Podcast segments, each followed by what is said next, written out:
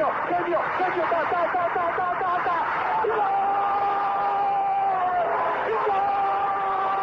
Dennis Bergkamp, Dennis Bergkamp, Dennis Bergkamp neemt de bal aan. Dennis Bergkamp, Dennis Bergkamp, Dennis Bergkamp, Dennis Bergkamp, Dennis Bergkamp. Posse de bola para Portugal, vai Éder, vai Éder, vai Éder, vai Éder, chuta, chuta, chuta! Gol! Gol!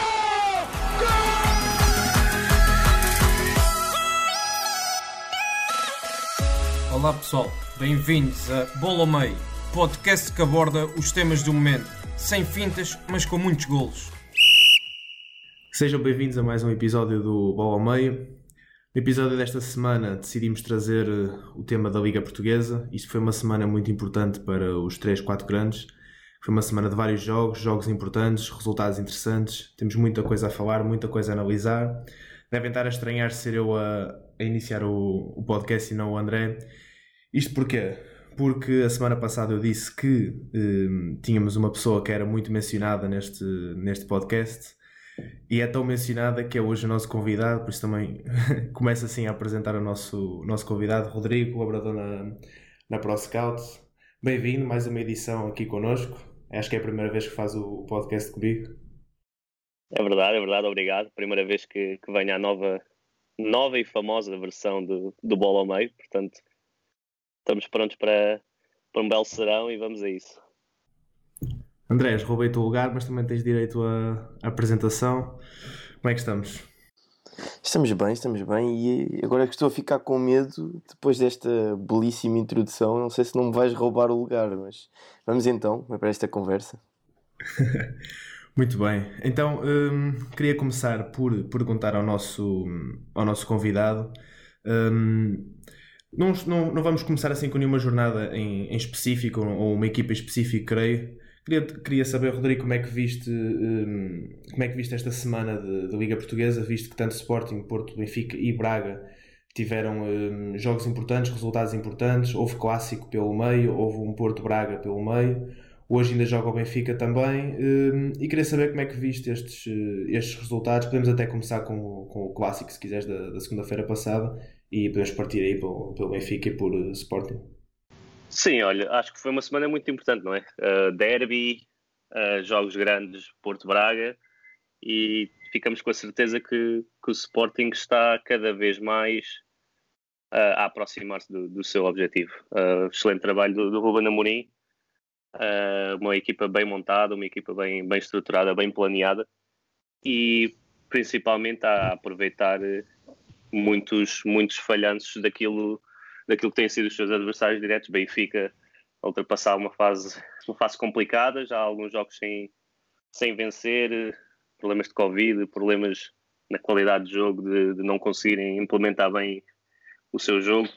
Uh, há muitas há muitas questões ainda sobre o, sobre o Porto. Ainda ontem vimos uma equipa que, que mentalmente, e essa costumava ser a sua, a sua força, mentalmente não, não, não consegue ser consistente e essa que era a sua força de, de Sérgio Conceição tem, tem, tem, tem, tem sido uma, uma falha nos jogos grandes, diria. Jogos a, gols a, a acabar, a acabar o jogo, uh, não conseguem segurar lideranças que costumavam costumavam segurar e acho que, acima de tudo, uh, tem aberto espaço para, para o Sporting. Depois o Braga, uh, acho que os seus problemas defensivos não, não consegue ser candidato a mais, a mais nada do que o terceiro, quarto lugar, apesar de um, um belo trabalho de Carlos Carvalhal, que ainda ontem pudemos ver no, no jogo com o Porto, uh, tem jogadores para, para jogar um futebol de qualidade, tenta jogar um futebol de qualidade, mas nos jogos grandes a defesa tem claramente uh, posto em causa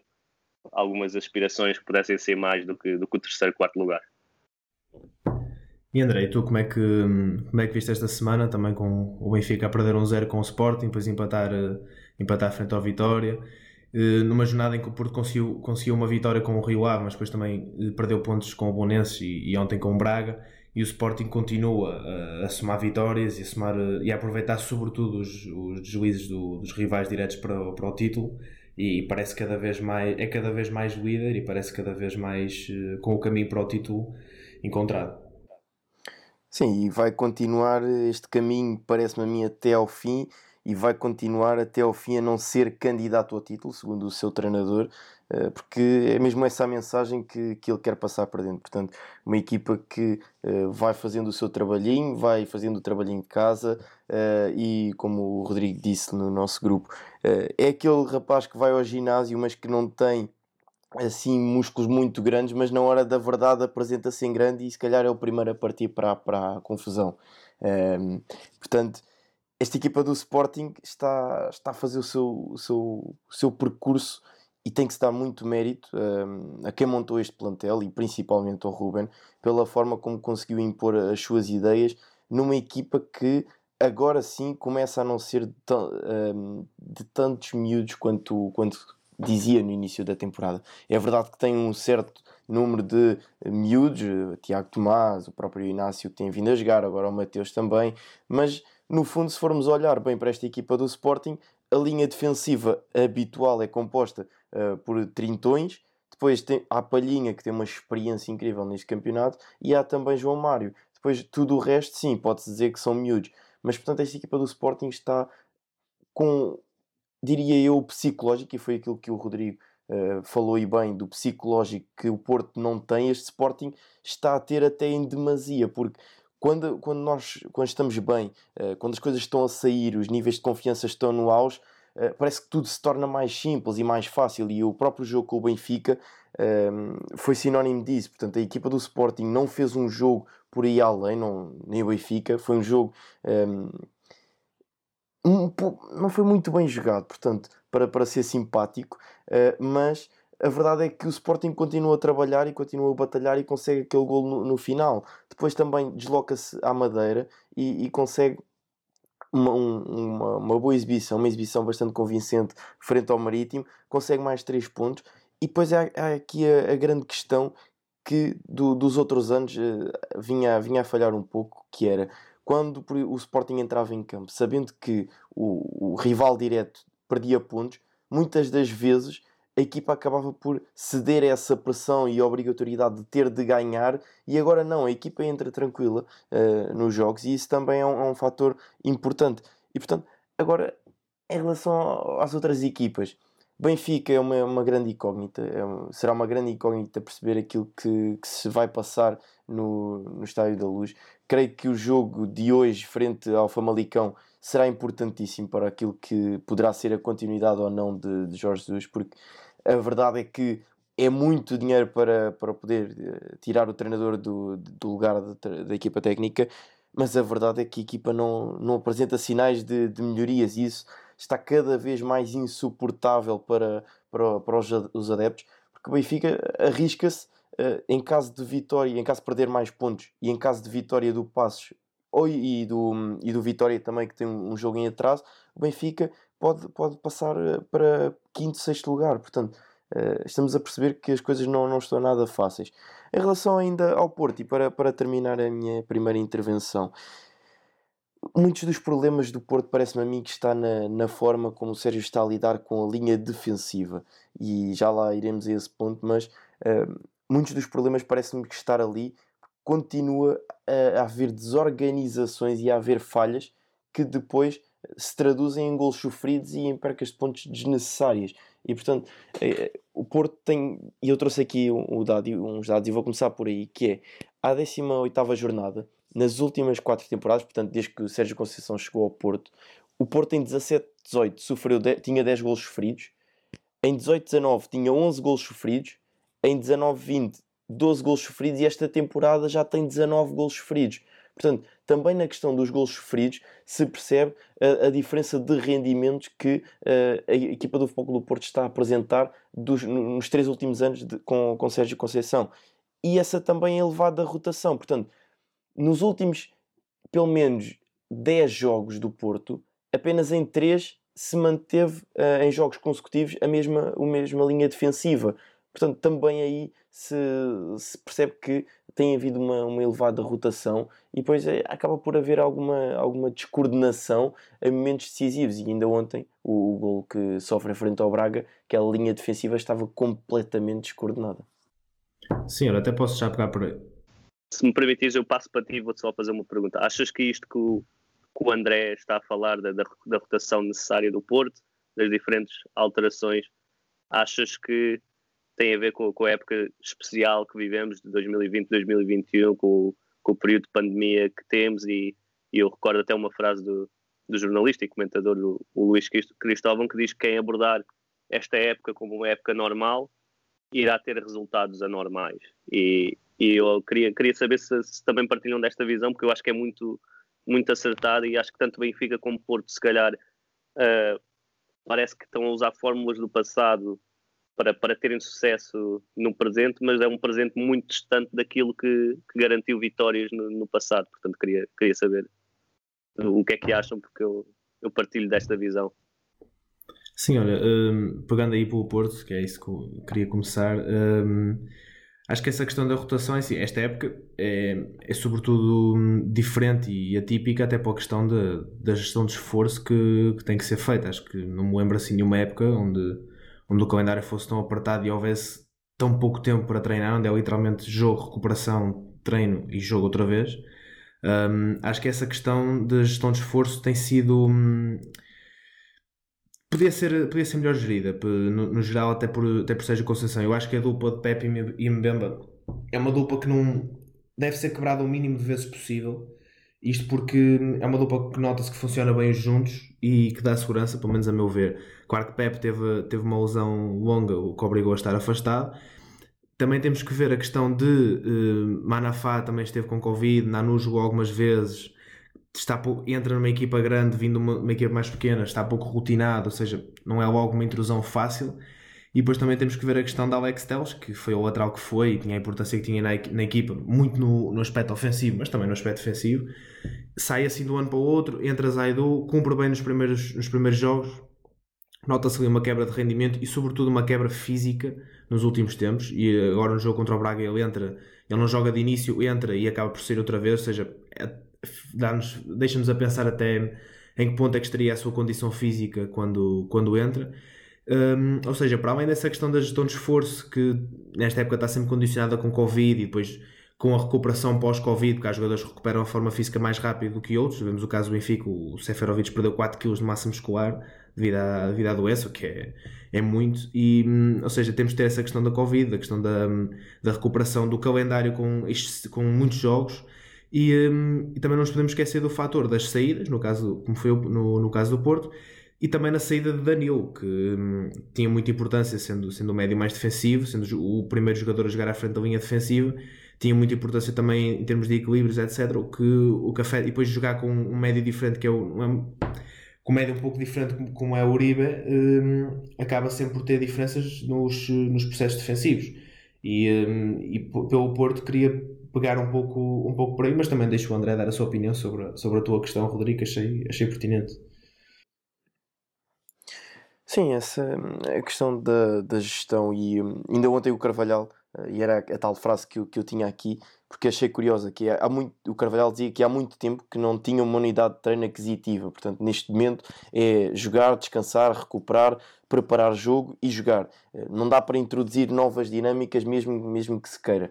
E isso é, é pertinente e, portanto, olhando para, por exemplo, e agora levando para o caso do Benfica, onde tem um treinador que uh, é conhecido a sua força no treino e é uma das suas principais características é a presença no treino, a introdução de novas dinâmicas, a grande capacidade que tem para conseguir colocar em prática a sua filosofia de jogo através do treino.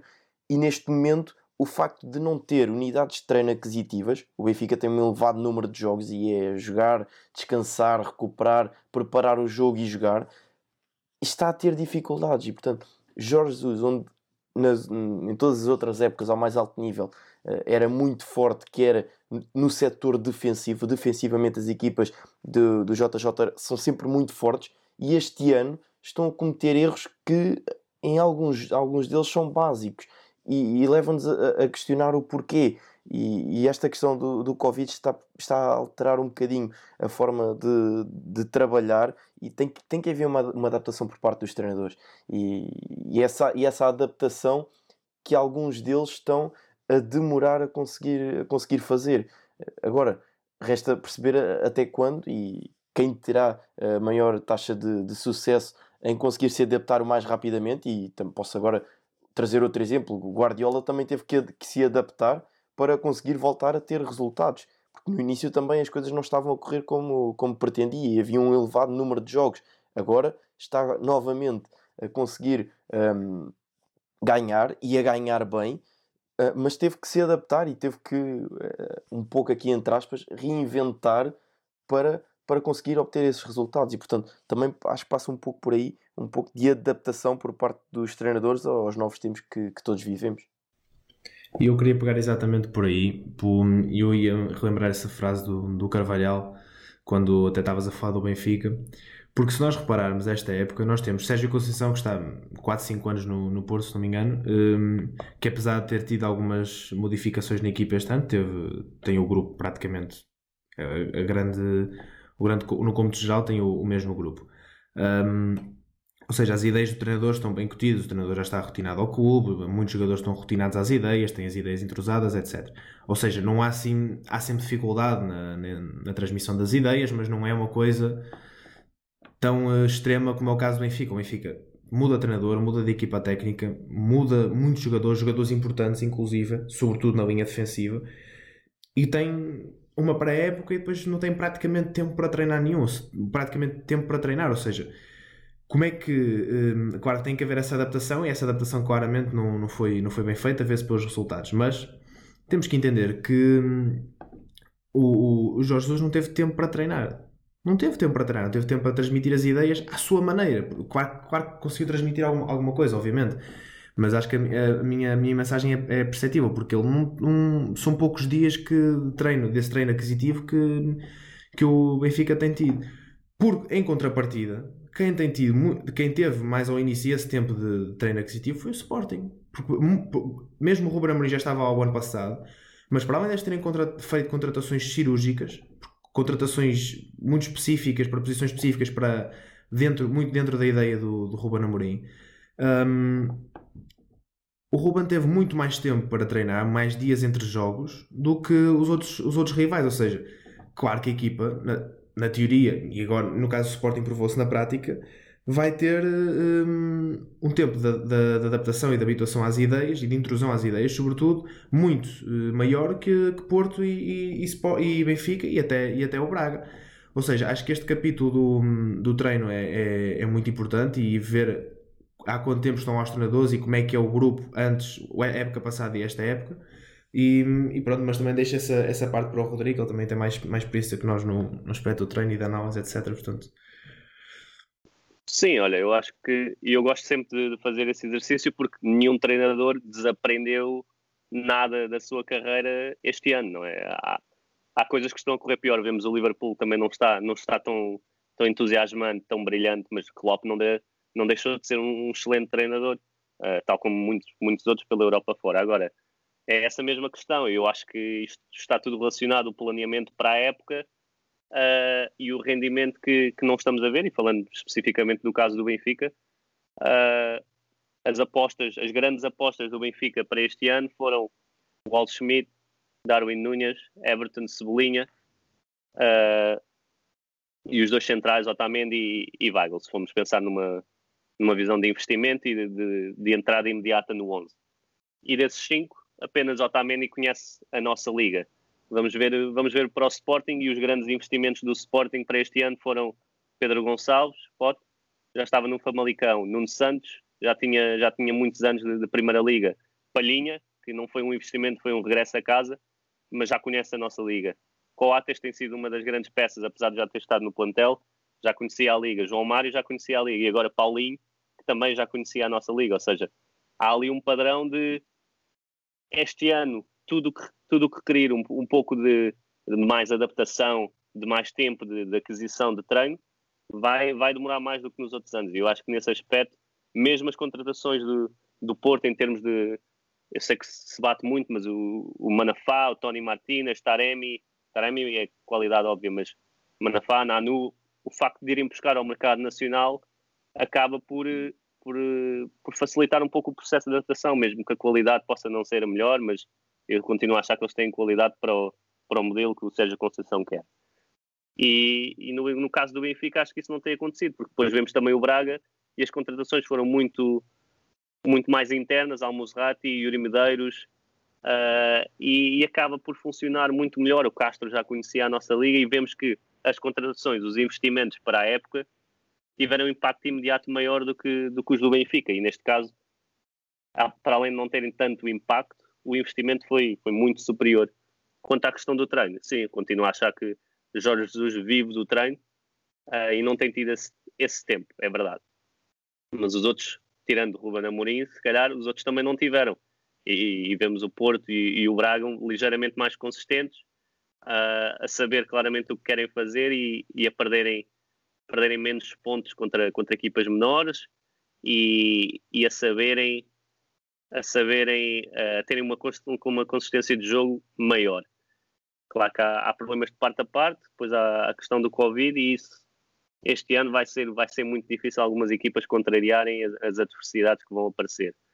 Mas pá, eu continuo a achar que é, que é a divisão de, de culpas, lá, de responsabilidade entre planeamento da época, que não é só de um treinador, é de um clube, de uma, de uma direção, e depois, sim, claro, a parte mais técnica, que certamente está a falhar e que o Benfica ainda, ainda mostra muitas debilidades, apesar de, de termos visto uh, uma evolução no último jogo, digamos, mais, mais pressão, ligeira intensidade maior, mas ainda falta muito perceber quando acelerar, quando, quando chegar perto da área contrária. Uh, ainda falta ver-se um jogo muito mecanizado, uh, com hábitos do passado que, que não encaixam no que, no que Jorge Jesus quer e, e acho que há, há, muitos problemas ainda por resolver para o Benfica. Vamos ver como é que, como é que a época progride.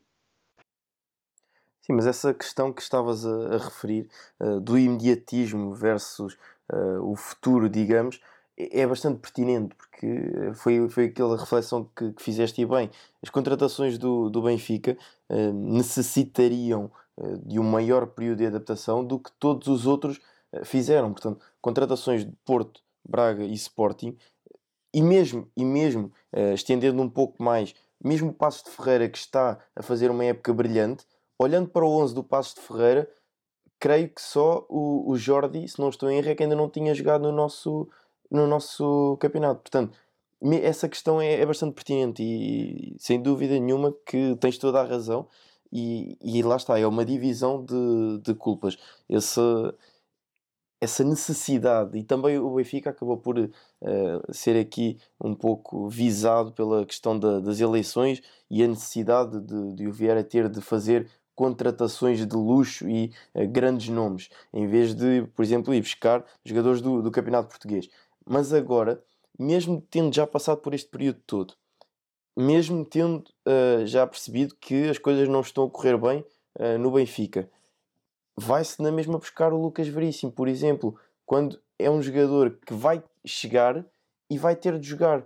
E agora, e agora vai sair algum dos centrais, vai sair Otamendi, vai sair Vertogen, ou vai mesmo mudar para o tal sistema de três centrais. Mas lá está, mudando também para o sistema de três centrais, voltamos a cair no, no erro de ser necessário unidades de treino aquisitivas, porque são novas dinâmicas que se, vão ter que se vão ter que implementar na equipa. Portanto, também até que ponto é que não, o Benfica não vai voltar a cair no, no mesmo erro e não haverá uh, algum uh, dissabor no, no decorrer desta, desta temporada. Mas sim, mas deixa-me pegar aí para as transferências uh, e para as contratações de início da época, porque é assim. Um, claro que é um pouco fácil falar agora na questão das contratações e, e buscar jogadores a, a, Portugal, etc. Mas é assim, mas o que é, que se, o que é que se expectava no início da época? O Benfica faz uma época péssima como foi o ano passado. Um, muda treinador, vai buscar Jorge Jesus quer buscar, tudo bem, está a questão das eleições, etc. Quer buscar eh, reforços sonantes. Mas nós temos que pensar o seguinte: na próxima época, muito provavelmente, esperemos bem que sim, já estaremos em condições normais em termos de pandemia. Se não for normais, muito próximas da normalidade. Qual seria o planeamento para esta época? Ir reforçar setores uh, específicos e posições específicas da, do plantel com jogadores que já estejam habituados à liga, que se calhar não iam. Tudo bem que podiam estar habituados à liga, mas se calhar não iam ter iam ter pouco rendimento e hoje em dia estaríamos aqui a falar, pois, porque o Benfica foi buscar jogadores uh, do campeonato português que estão pouco, têm pouco, tinham menos qualidade do que estrangeiros, que estão a ter pouco rendimento, devia ter investido no estrangeiro, ou seja, vai acabar por ser. eh, As culpas iam, iam ser atribuídas à mesma, à mesma, às questões das transferências. Porque se fosse. eh, Ou seja, a mensagem que eu também quero transmitir é que para o ano, se tudo estiver normal, ou próximo da normalidade, estes jogadores vão ter mais anos, mais tempo de primeira liga, tudo bem, mas também vão ter mais treinos aquisitivos, vão ter mais tempo para conhecer os colegas, mais tempo para conhecer o treinador e as suas ideias, do que sem ser esta rotina de jogo, treino, jogo. Ou seja, acho que o investimento também foi feito a olhar não só para esta época que ia ser atípica, mas também para a próxima época. Porque imaginemos que na próxima época, de facto, há muito mais tempo para treinar, há um calendário mais normal, digamos assim, não há Covid, ou há muito pouco Covid, e consegue-se ter mais tempo para treinar, as ideias a serem mais interiorizadas. E, imaginemos que o Benfica até pode nem ser campeão, mas faz uma época muito boa. E vamos estar aqui a falar, pronto, ainda bem que se fez aquele investimento, ainda bem que se foi buscar o Cebolinha, o Darwin, o Waldschmidt, etc. Ou seja, acho que isto acaba por ser uma, uma, uma questão um pouco complicada de, de abordar esta. Menos no caso do Benfica, foi buscar tantos jogadores ao estrangeiro. Acho que uma questão um bocado complicada, porque se calhar se, se a época tivesse a ser um pouco diferente, já, está, já estaríamos aqui a elogiar tudo e mais alguma coisa. Sim, eu, eu nem acho, eu nem acho. De todos os nomes que disse de, de grande investimento, para mim são todos grandes jogadores, até. Acho que não há nenhuma que seja claramente falhada de, de um jogador que não, não tem qualidade. Acho é que é diferente dares um ano de avanço uh, com 30 milhões investidos ou dares um ano de avanço com 100 milhões investidos uh, a perda da Liga dos Campeões por dois anos consecutivos. Acho que é, é ligeiramente diferente uh, a eliminação com o PAOC, essas coisas todas. Acho, acho que isso é diferente. E depois tudo bem, tudo bem, mas, mas se, eu no, se, eu no início, se no início da época dissesse assim, olha, o, nem, digo, nem digo por ser Benfica, digo o Clube X vai investir 100 milhões em jogadores estrangeiros, com alguns com provas dadas, outros com muita margem de progressão. Outro vai investir 30 milhões em jogadores de campeonato português que, que até são bons, mas se calhar não dão tão, tantas garantias. Tu ias escolher os 100 milhões, não é? Do ponto de vista do investimento, ias escolher os 100 milhões. Mas, mas o ano de pandemia é imprevisível. É imprevisível. O, Percebes? Não é. O Real Madrid não gastou dinheiro em transferências este ano. E é o Real Madrid. Ou seja, estou a dizer numa, num plano de vista de financeiro de sustentabilidade. Porque acho que o que se questiona agora e o que, e o que eu vou ouvindo sobre o Benfica é, tem a ver com essa, com essa questão a longo prazo de será que, será que está a acabar, a acabar um ciclo, seja direção, seja, seja treinador, seja, seja vencedor de, da, última, da última década. Mas agora eu nem queria entrar muito só, só especificamente no, no Benfica. Achei que investi muito, especialmente nesta altura. Uh, Cebolinha foi um grande investimento. Está a jogar na posição que não é bem, não é bem ou, numa, ou de uma forma, num papel que, não é, que nunca jogou. Darwin uh, está a jogar da maneira como sempre jogou e está a ser criticado por isso. Ou seja, há ali uma questão que os jogadores foram foram, foram contratados para, para renderem o máximo, mas será que conseguem render o máximo tendo em conta as suas características no, no, no que lhes é pedido agora? E acho essa incompatibilidade é uma das coisas, no caso do Benfica, que não tem resultado. Depois, se olharmos para, para o Porto, acho que o Porto está, está a fazer o, o, o que é o Porto de, de Conceição. Eu acho que ainda está, é, está muito mais difícil, ainda não sabemos o que é que o Sporting vai fazer esta jornada, está muito mais difícil aproximar-se, mas eu acho que é o Porto de Sérgio Conceição que está a pagar um pouco o plantel curto que tem, a meu ver. Tem um plantel ligeiramente curto, principalmente na, na, na defesa e no meio campo. Sérgio Oliveira, o Uribe vão chegar ao, ao final do ano com, muito desgastados e principalmente com o Otávio de fora há algum tempo, uh, porque não vejo Gruites nem, nem mais ninguém ali para entrar, destaca no, no meio campo e na zona central. E depois, uh, num ataque fantástico com Corona, Luís Dias, Taremi, uh, Marega, muitas opções, tem faltado ali, o, nos momentos decisivos, como dissemos, a, a, parte defensiva. Porque o Porto tem marcado golos, não há jogos em que, não há jogos em que, em que o Porto não marque golos. Uh, que me lembre, se calhar, o jogo com um dos jogos com, com o Sporting, mas o Porto é sempre perigoso ofensivamente e tem, e tem, e tem, tem resultado dessa forma. Depois tem a ver com a questão agora com a, com não marcou, uh, mas foi um jogo bastante atípico, mas o ataque não tem sido o que tem, o que tem limitado o Porto, tem sido o contrário, tem sido a defesa, que era algo que não, que não se esperava em Sérgio Conceição. Portanto, eu acho que é época atípica, acho que o Benfica é um caso diferente de planeamento de novo treinador, mas de resto é saber viver com as, com as circunstâncias e também perceber que, que, é um ano diferente e que muita coisa não vai correr como, como estamos habituados. André, e queria te perguntar se partilhas desta, desta opinião do Rodrigo na questão do defensiva do Porto. Se sim, se partilhas, se achas que é uma questão de individualidades, ou seja, de, de Manafá, de Zaidu, que na teoria são os elementos mais, mais fracos, um, ou se achas que é uma questão de processos, até pela perda de Alex Telles e, e de Danilo. E até de Otávio, que também garante equilíbrios defensivos, obviamente. Sim, essa questão do, do Otávio também é, é importante, porque muitas das vezes uh, uma maior exposição ou menor exposição da, da linha defensiva deve-se muito ao trabalho dos homens da frente e muitas das vezes não se consegue uh, ter essa, essa percepção. Ou seja, se a linha da frente tiver uma, uma ótima reação à perda, for uma equipa que pressiona bem e recupera muitas bolas logo na primeira fase ou segunda de construção do, do jogo do adversário, a linha defensiva acaba por não ter eh, tanta exposição. E é isso que se vê no Sporting, porque olhando para aquela linha defensiva do Sporting, por exemplo, e comparando com Benfica e, e Porto, não é uma linha defensiva superior, bem pelo contrário. Agora, a grande diferença está no, no coletivo e principalmente nos homens da frente, que o Sporting trabalham muito e reagem muito bem à perda da bola e que no Porto, em determinados momentos, não se vê acontecer. E, e falaste bem no, no Otávio. No, o Otávio é um jogador que está sempre ligado ao jogo, tem uma reação à perda fenomenal e isso, é, é isso torna um jogador importante também para o processo defensivo do, da equipa e do treinador.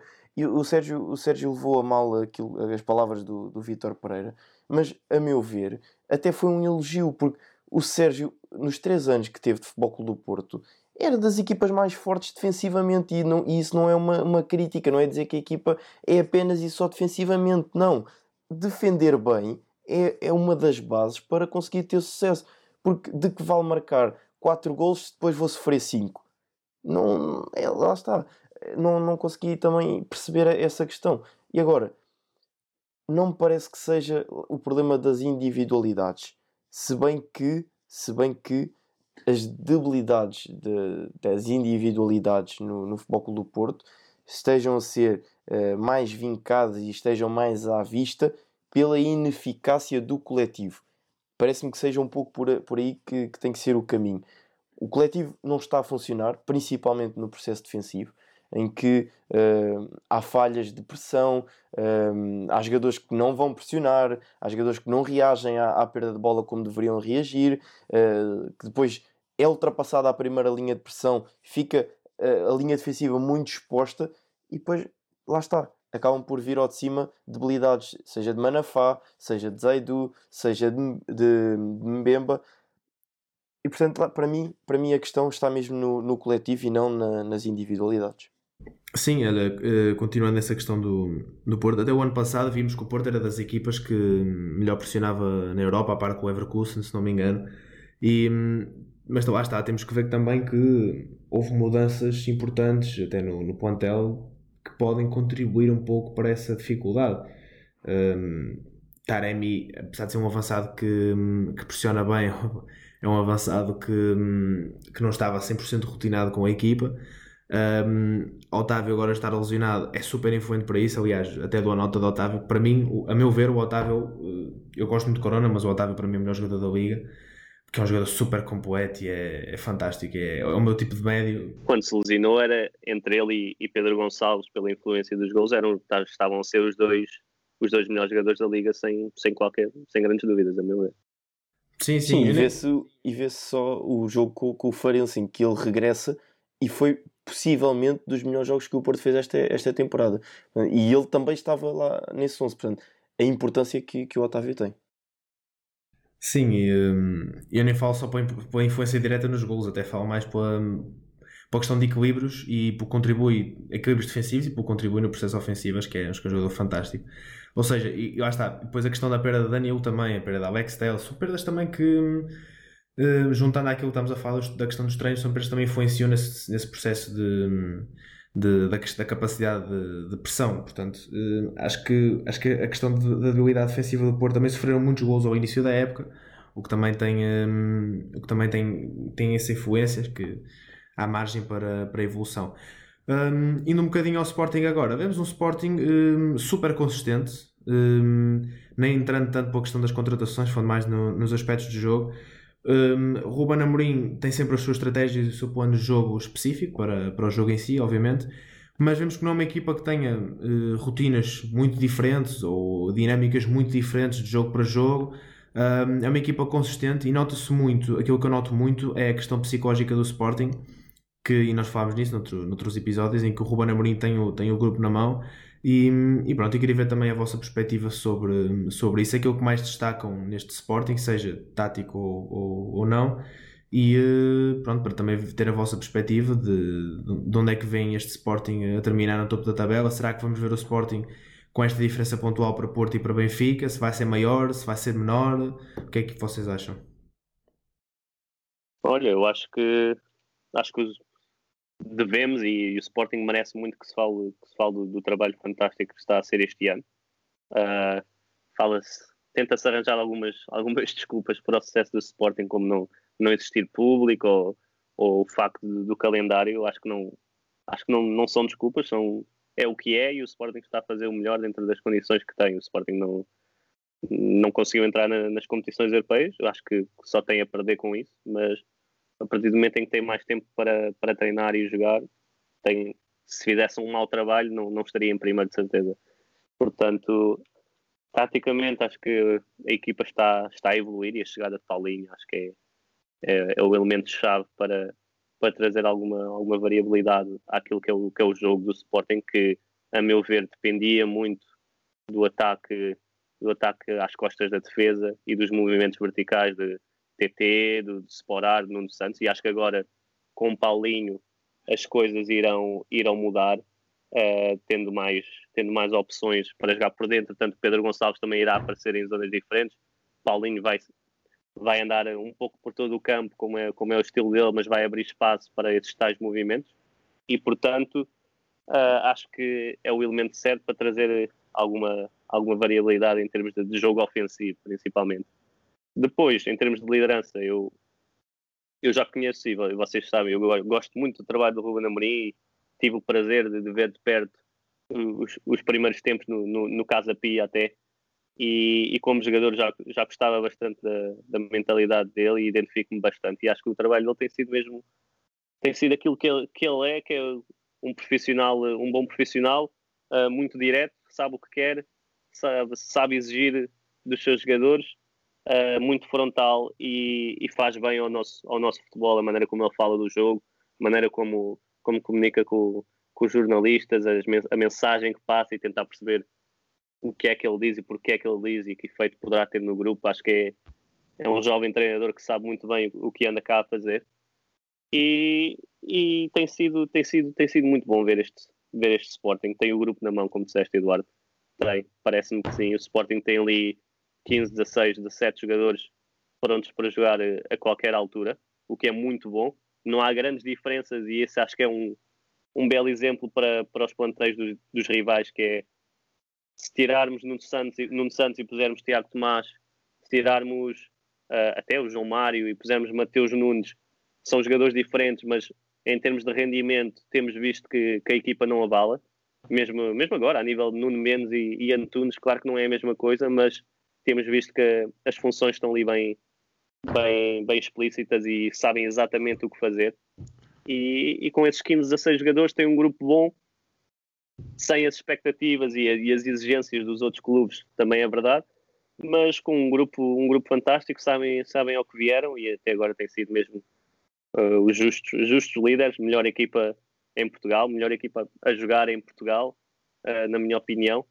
Uh, e, e, sim, acho que Portugal precisa de, de um Sporting campeão. Não sei se vai acontecer, ainda falta muito tempo, mas Portugal precisa de um Sporting campeão, uh, nem que seja para Benfica e Porto perceberem que, que as fórmulas do passado não resultam, que, que, fazer os mínimos não resulta para, para garantirem os dois primeiros lugares ou a luta pelo título. E portanto tem sido um prazer ver, ver este Sporting jogar e, e assumir-se como, como líder. Antes de passar a. Antes de deixar o André falar, queria só falar um bocadinho de Paulinho. Um, espero bem que Paulinho renda como tu estás a, a dizer que vai render, porque ele, eu pus o Paulinho esta semana na minha fantasy. Pai, preciso mesmo dos pontos do Paulinho para ver se, se passa para primeiro lugar. Pronto, para ver se passa para primeiro lugar, portanto espero bem que estamos os dois a, a torcer pelo Paulinho. André, força, estás à vontade. Não, foi mesmo essa, isso que o, que o Rodrigo resumiu muito bem. Uh, e o Sporting tem vindo a trabalhar bem desde, desde a pré-época e desde o momento em que uh, decidiu arrumar o balneário, por assim dizer, e fazer contratações cirúrgicas. E a contratação do Paulinho, lá está, é mais uma uh, contratação cirúrgica, como vocês disseram e bem, porque a meu ver é um pouco a conjugação daquilo que uh, oferece o TT e daquilo que oferecia o Sporar. É uma conjugação do, dos dois. E o jogo com o Marítimo, e logo nos minutos iniciais, se não foi no primeiro, segundo minuto de jogo em que o Antunes remata, remata ao lado, comenta isso. A, a, a diferença do, do Sporar para, para o Paulinho é que o Sporar oferecia a linha de passe e bem, em que conseguia segurar uh, o, o, a defesa. Mas depois não, não tinha capacidade técnica para conseguir uh, executar um passe de maior grau de dificuldade ou driblar até um adversário. E não, o Paulinho pega na bola, consegue driblar um adversário, consegue levantar a cabeça e colocar a bola na profundidade, explorando o pote, explorando o Nuno Santos. E, e essa, essa parece-me a mim o, o fator-chave e, e, e a, a, grande necessidade que o Ruben tinha. E por isso é que insistiu tanto que tinha que ser o Paulinho. Agora, vamos ver se vai eh, corresponder a, a tantas expectativas que foram criadas não só pela direção do, do, Sporting, mas também pelo, pelo seu treinador, em termos daquilo que uh, são os números dele, em termos de gol e materialização do, do seu jogo. Em relação ao, ao, ao restante e ao, ao, grupo de trabalho do, do Sporting, é um grupo de trabalho que está uh, a fazer o seu percurso, assente na, na, liderança que o Rodrigo falou bem do, do Ruben. Portanto, um, um treinador que uh, é exigente, é muito exigente, de certeza absoluta que um, nos seus treinos coloca uma, uma, uma intensidade e uma, uma pressão no, nos jogadores muito, muito forte. À imagem também daquilo que foram as suas referências enquanto, enquanto jogador, ele já, já falou disso também e o grupo de trabalho está, está a catar as ideias do treinador e está uh, a entrar na, naquele, nesse espírito de, de conquista e o Sporting parece que cada vez mais está a ganhar com, com facilidade, não, não está a ganhar com dificuldade. Aquilo que, que dá ideia no, no decorrer do, dos jogos do Sporting era um bocadinho aquilo que se, que se via no, nos noutros anos em, em Porto e Benfica, que dê por onde der, vai entrar, a bola vai entrar e, e, o Sporting vai acabar por marcar e vai acabar por vencer o seu jogo. Agora, resta perceber se este grupo de trabalho terá arcabouço para aguentar até ao fim a, pressão que vai, vai ser cada vez maior por parte de Porto, Braga e, e Benfica, porque vão andar ali atrás a morder os calcanhares ao Sporting que esta jornada resta, resta ver o que é que o que é que vai fazer, mas que pode abrir uma, uma vantagem muito, muito grande e muito positiva, e lá está quando se vai à frente é sempre bom e depende apenas de si para, para finalmente, pode-se dizer assim, o Sporting voltar a ser campeão. E um, queria agora partir um bocadinho para o Braga, falámos pouco deles e também tem direito. um, sobre o Braga, queria-vos perguntar, porque aqui várias questões queria, queria levantar, que é a questão defensiva, desde logo, um, a meu ver acho curto, uh, não só em questão de dinâmicas, mas em questão de qualidade individual. Gosto de, de Turmena, David Carmo e de, e de Raul Silva já não sou grande fã, mas tenho gostado de ver, pronto, pelo menos no início da época, gostado de ver Sequeira uh, como terceiro central dentro pronto, da dinâmica que Carvalhal implementa em campo. Um, gosto de ver e depois também há a questão de Galeano fazer a linha toda quando joga, porque hum, se for necessário fechar numa linha de 5, o Noto já tem algumas dificuldades, apesar de ser bom em, depois na transição ofensiva. Um, e depois também vos queria perguntar, porque o, Braga sofreu uh, algumas alterações do plantel agora em janeiro, é? sobretudo depois com, a saída de Paulinho, obviamente, que é uma saída de, enorme peso. Chega Borja para, para a defesa, o que dá, dá, sempre, vou, dizer, vou utilizar a expressão que dá sempre jeito, um, que também não é assim um jogador que eu valorizo muito na, na minha ótica. E depois um, ganha para a frente de ataque uh, Sporar. Um, tem Abel Ruiz, que me parece que vai ser o, o titular e parece-me o, o, jogador mais superior. Eu de, de sinceramente, não, não vejo grandes coisas. Acho que até posso estar a ser um pouco injusto com ele um, e se calhar passar uma mensagem errada, mas uh, eu vejo Sporar bom ponta de lança, no sentido em que faz coisas interessantes, só que falha em meter a bola na baliza. Acho que é um, acho que é um pouco por aí que, que lhe falha enquanto, enquanto ponta de lança. Mas pronto, mas queria ver a vossa opinião. O que é que vocês acham deste Braga? Aspectos defensivos, ofensivos? O que é que acham do Carvalhal? Onde é que pode parar? Preparação da época? Estão à vontade para falar daquilo que vocês quiserem. É, André, força André. Não, ia só uh, acrescentar aí essa questão do, do Sporar, porque o Eduardo disse bem, é um excelente ponta de lança, mas que na sua relação com o gol parece que está divorciado e, portanto, quando um ponta de lança está divorciado com o gol, torna-se difícil uh, que, que, consiga trazer rendimento para, para a sua equipa. Mas força, Rodrigo. Não, olha, sobre o Braga, eu acho que acho que o principal é, é um, tem sido um plano um plano bem executado ao longo, ao longo de vários anos. Acho que a chegada de Carvalhal pode potenciar a equipa para, para outro nível de qualidade de jogo. Acho que há muitos problemas defensivos coletivos e individuais ainda, principalmente individuais, e isto já se viu na época passada com, com o Ruben Amorim, com, com Abel, com, com Sapinto, já, já, se via, já se via estes problemas individuais. Uh, às vezes, no, principalmente nos jogos grandes, dá a ideia que, quando que os centrais do Braga ouvem Carvalhal a dizer que temos que estar concentrados 90 minutos e, e eles dividem pelos três e, e, cada um só, só está concentrado 30 minutos e, e do nada aparece um penalti ou, ou um gol ou um gol oferecido uh, de cada um, cada um dos centrais. Isto ou são problemas de três. Também. Exato, uma expulsão, um gol oferecido, recuperar mal na, na linha defensiva, gestos mais técnicos, uh, problemas psicológicos, de, de, concentração, tudo. E torna-se sempre, sempre difícil. Acho que, é, acho que não é só culpa dos jogadores. Uh, Pareceu-me logo desde o início que, que, os centrais do Braga eram, eram, eram de nível mais curto do que aquilo que, que a equipa poderia ambicionar. Quanto às contratações, acho que se mexeu muito bem e naquela ótica que, que falámos no início de ir buscar jogadores, uh, como, se, como, como se costuma dizer agora, cirúrgicos para, para as posições que, que precisava. Uh, Borja, não entendo muito bem como, como é que irá ter espaço com, com Sequeira a jogar. Se calhar há, há alguns jogos que Sequeira possa jogar mais à frente. Borja entra para, para central, que eu acho que é, é onde ele irá atuar mais central pela esquerda, numa, numa linha de 3. Uh, Lucas Piazon, uma excelente, excelente contratação, que eu acho que é um jogador que, que até podia ter, se calhar tirando, se calhar tirando o Futebol Clube do Porto, tinha, tinha lugar na, na, nas outras três equipas do, do top 4, uh, ah, porque é um jogador que, que, percebe muito bem o jogo, movimenta-se bem, muito forte tecnicamente, forte no último passe, e ontem vimos uma excelente assistência para, para Gaetan.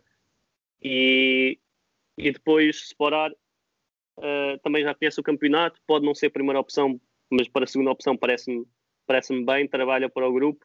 Uh, o Braga não precisa propriamente do seu avançado para, para marcar golos, o que, é, o que é algo bom, porque vimos que o Paulinho tinha três golos, três golos na Liga, uh, no momento em que saiu, e isso, isso é uma vantagem para Sporar, a meu ver, uh, porque ele afasta-se muito, quando se afasta muito da, das zonas centrais, acaba por perder o, a proximidade com, com o gol.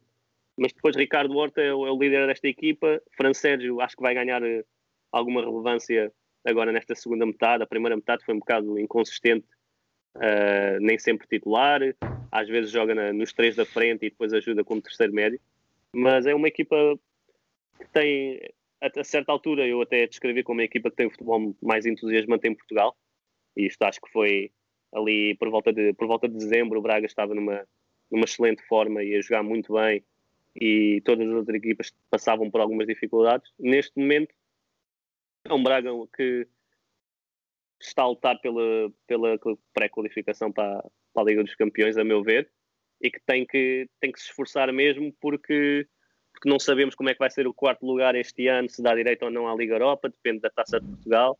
Uh, e o Braga ir para a terceira competição, para a Liga Europa não, para a terceira competição, a Conference League, uh, o Braga passar de poder ir à Liga dos Campeões, dos Campeões para essa terceira competição europeia, acho que era um, um desfalque enorme nas ambições do clube e, e no, no, projeto que tem sido feito pelo Braga ao longo, ao longo dos tempos.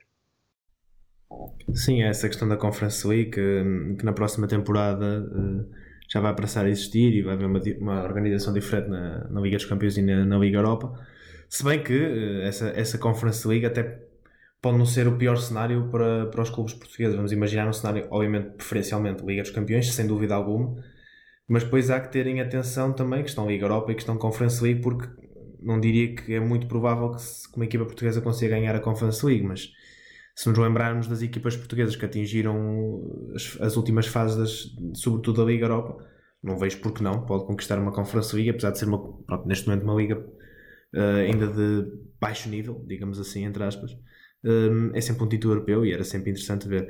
A questão do Braga, que hum, eu também acho é que hum, eu, eu, eu, partilhei, eu partilhei da tua opinião na altura, Rodrigo. O Braga sempre foi uma das equipas mais entusiasmantes uh, para mim este ano e continua a ser. Não é porque eles vêm, vêm de um 4-0 ao Moreirense, 2-1 ao Portimonense e um 2-2 com o Porto. Portanto, são três resultados bons, a meu ver. Se calhar o 2-1 com o Portimonense pode ser curto, mas não, não vejo porque é que, porque é, que é um mau resultado.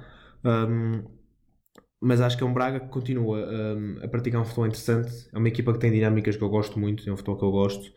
Um, agora sim, os problemas defensivos existem, são, são bastante graves, mas um, não sei até que ponto é que, hum, mesmo que fossem uma equipa que fosse tivesse algumas contratações, digamos, interessantes para, para a linha defensiva, se fosse uma equipa que conseguiria um, competir para um, para um primeiro lugar. Isto porque, hum, não sei, eu, eu, eu gostava de acreditar, gostava que sim, porque, pronto, além de gostar do Braga, obviamente, enquanto equipa, é sempre mais torna a liga mais competitiva e tudo que torna a liga mais competitiva para mim é, é bom. Mas vemos o Porto Benfica sempre com bons investimentos, sempre com exibições regulares e classificações regulares. O Sporting agora a crescer bastante. Eu vejo, vejo dificuldades neste, nesse Braga. Eu vejo que acho que a luta para já hum, se vai, vai ser sempre pelo, pelo terceiro lugar, porque, ou, ou até pelo segundo, dependendo da, do, do decorrer da época. Mas também queria ver a vossa opinião sobre isso.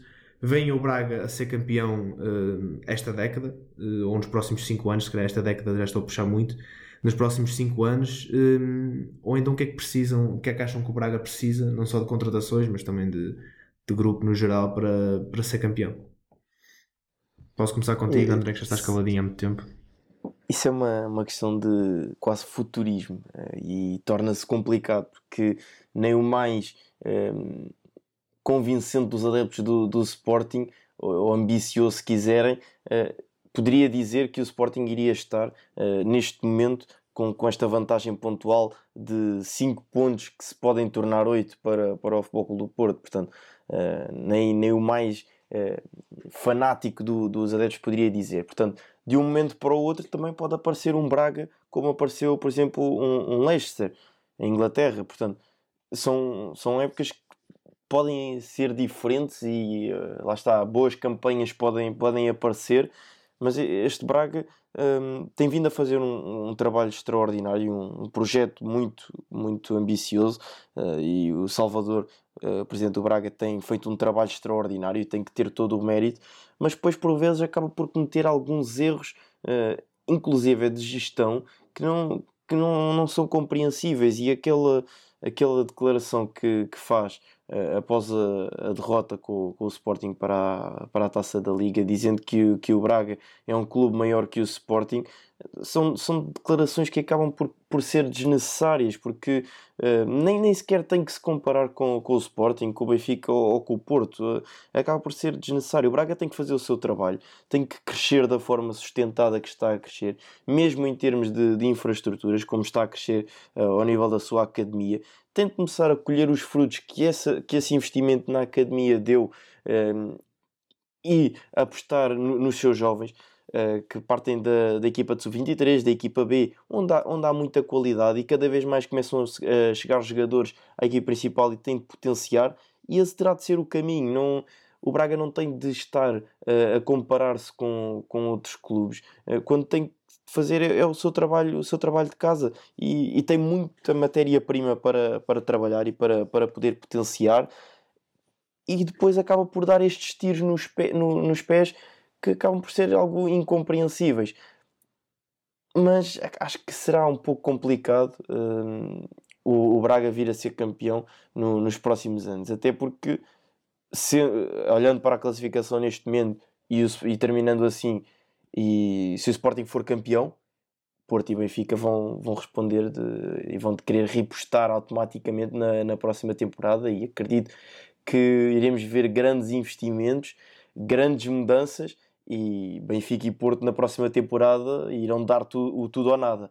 Uh, juntamente com o Sporting, a equipa campeã partirá sempre como candidato ao título na, na época seguinte. Portanto, para mim, uh, e se pudesse escolher, seria o Sporting campeão, pelo que o Rodrigo também já disse, para que o campeonato português voltasse a ter animação e na próxima temporada uh, iria ser animado com duas equipas a quererem reconquistar, o Sporting a querer manter o título e o Braga a tentar intrometer-se nessa luta. Mas acho que vai ser difícil para o Braga ainda dar o salto qualitativo e poder chegar ainda mais perto do título. Mas, só dar aqui uma, uma ressalva, Carvalhal disse que por norma, as suas equipas fazem sempre segundas voltas melhores. Portanto, olhando neste momento para, para a classificação, o Braga está a, a 3 pontos do, do segundo lugar e, e a 8 do, do primeiro com, com, com mais um jogo. Portanto, fazendo uma segunda volta ainda melhor do que esta primeira, que a meu ver já é bastante positiva, teremos um Braga a andar lá muito perto, isso sem dúvida. Sim, eu queria propor aqui um exercício a propósito disso do Braga ser campeão que era, se nós olharmos, não vou dizer 10 anos, porque 10 anos foi a época que eles foram à final da Liga Europa, mas um bocadinho antes, hum, não me lembro de ninguém ver o Braga como uma equipa que pudesse lutar durante uma década sempre ali para o terceiro, quarto lugar. Ou seja, eu acho que o trabalho que o Braga tem, tem feito no, na última década, e 10, 12 anos por aí, tem sido excelente.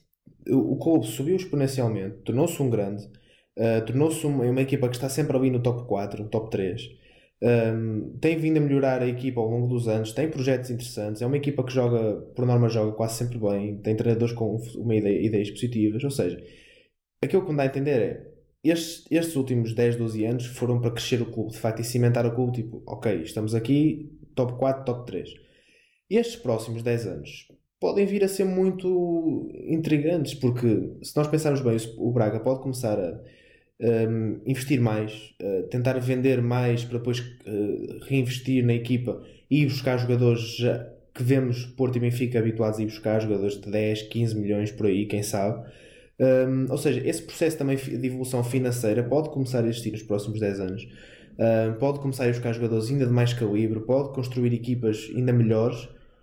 Eu, sinceramente, próximos 10 anos é, é, é obviamente que é uma postura muito futurista, como estavas a dizer, André, para ver mas eu sinceramente vejo o Braga nos próximos 10 anos a ser campeão e até vou guardar este episódio de podcast para 2031 ver, ter a certeza que se, se o Braga for campeão eu puder, puder publicar isso e, e pronto, introduzir-me como adivinho.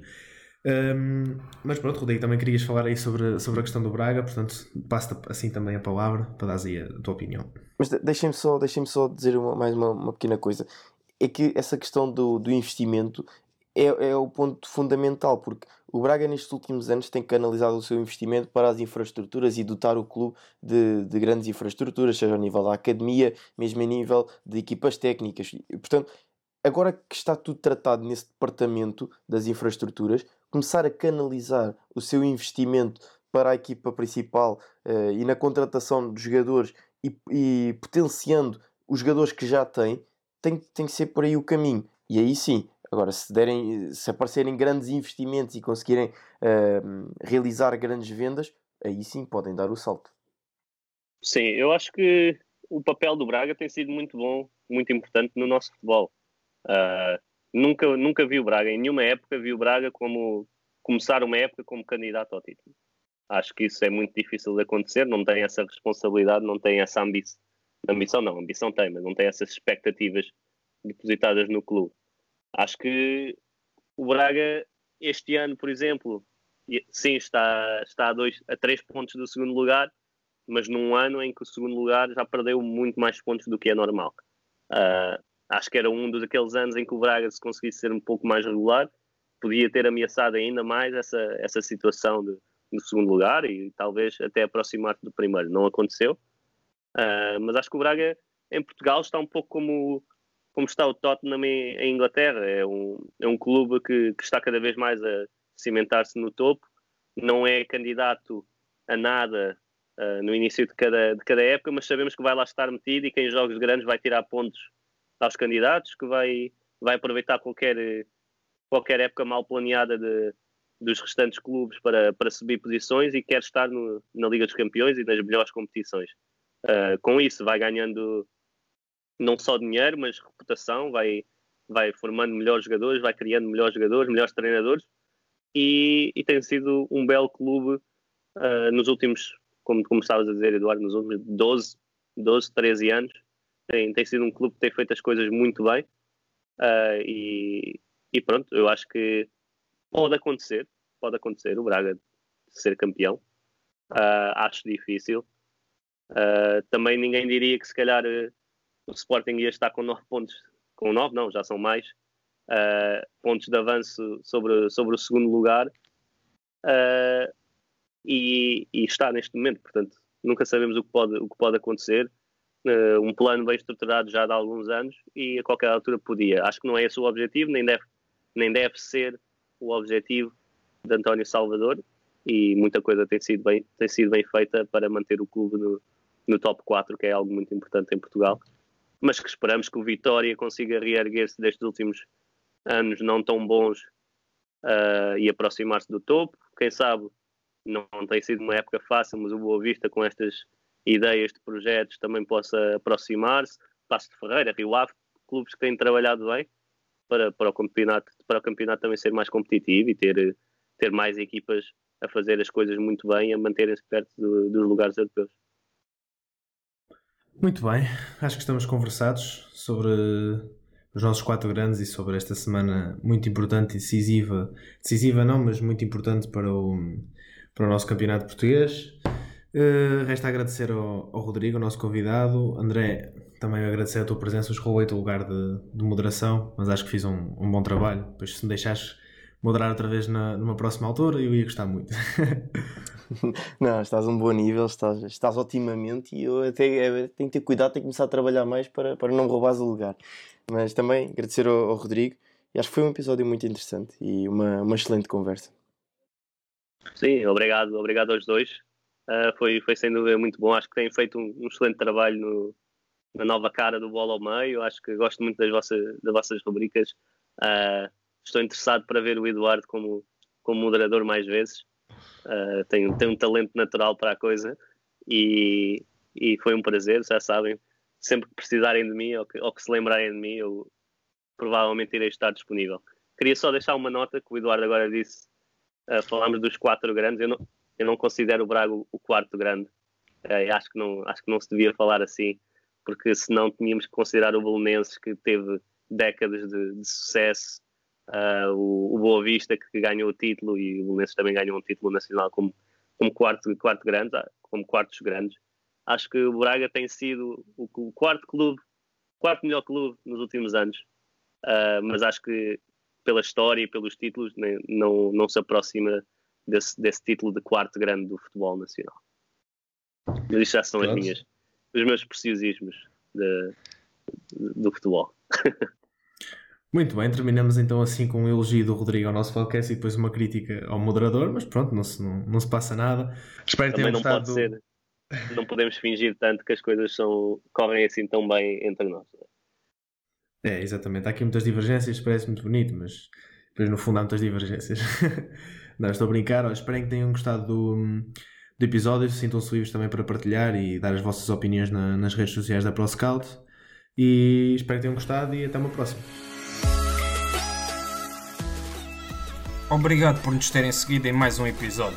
Sigam o ProScout nas redes sociais em Facebook, Twitter, Instagram, YouTube e principalmente no nosso site em www.proscout.pt. Até à próxima!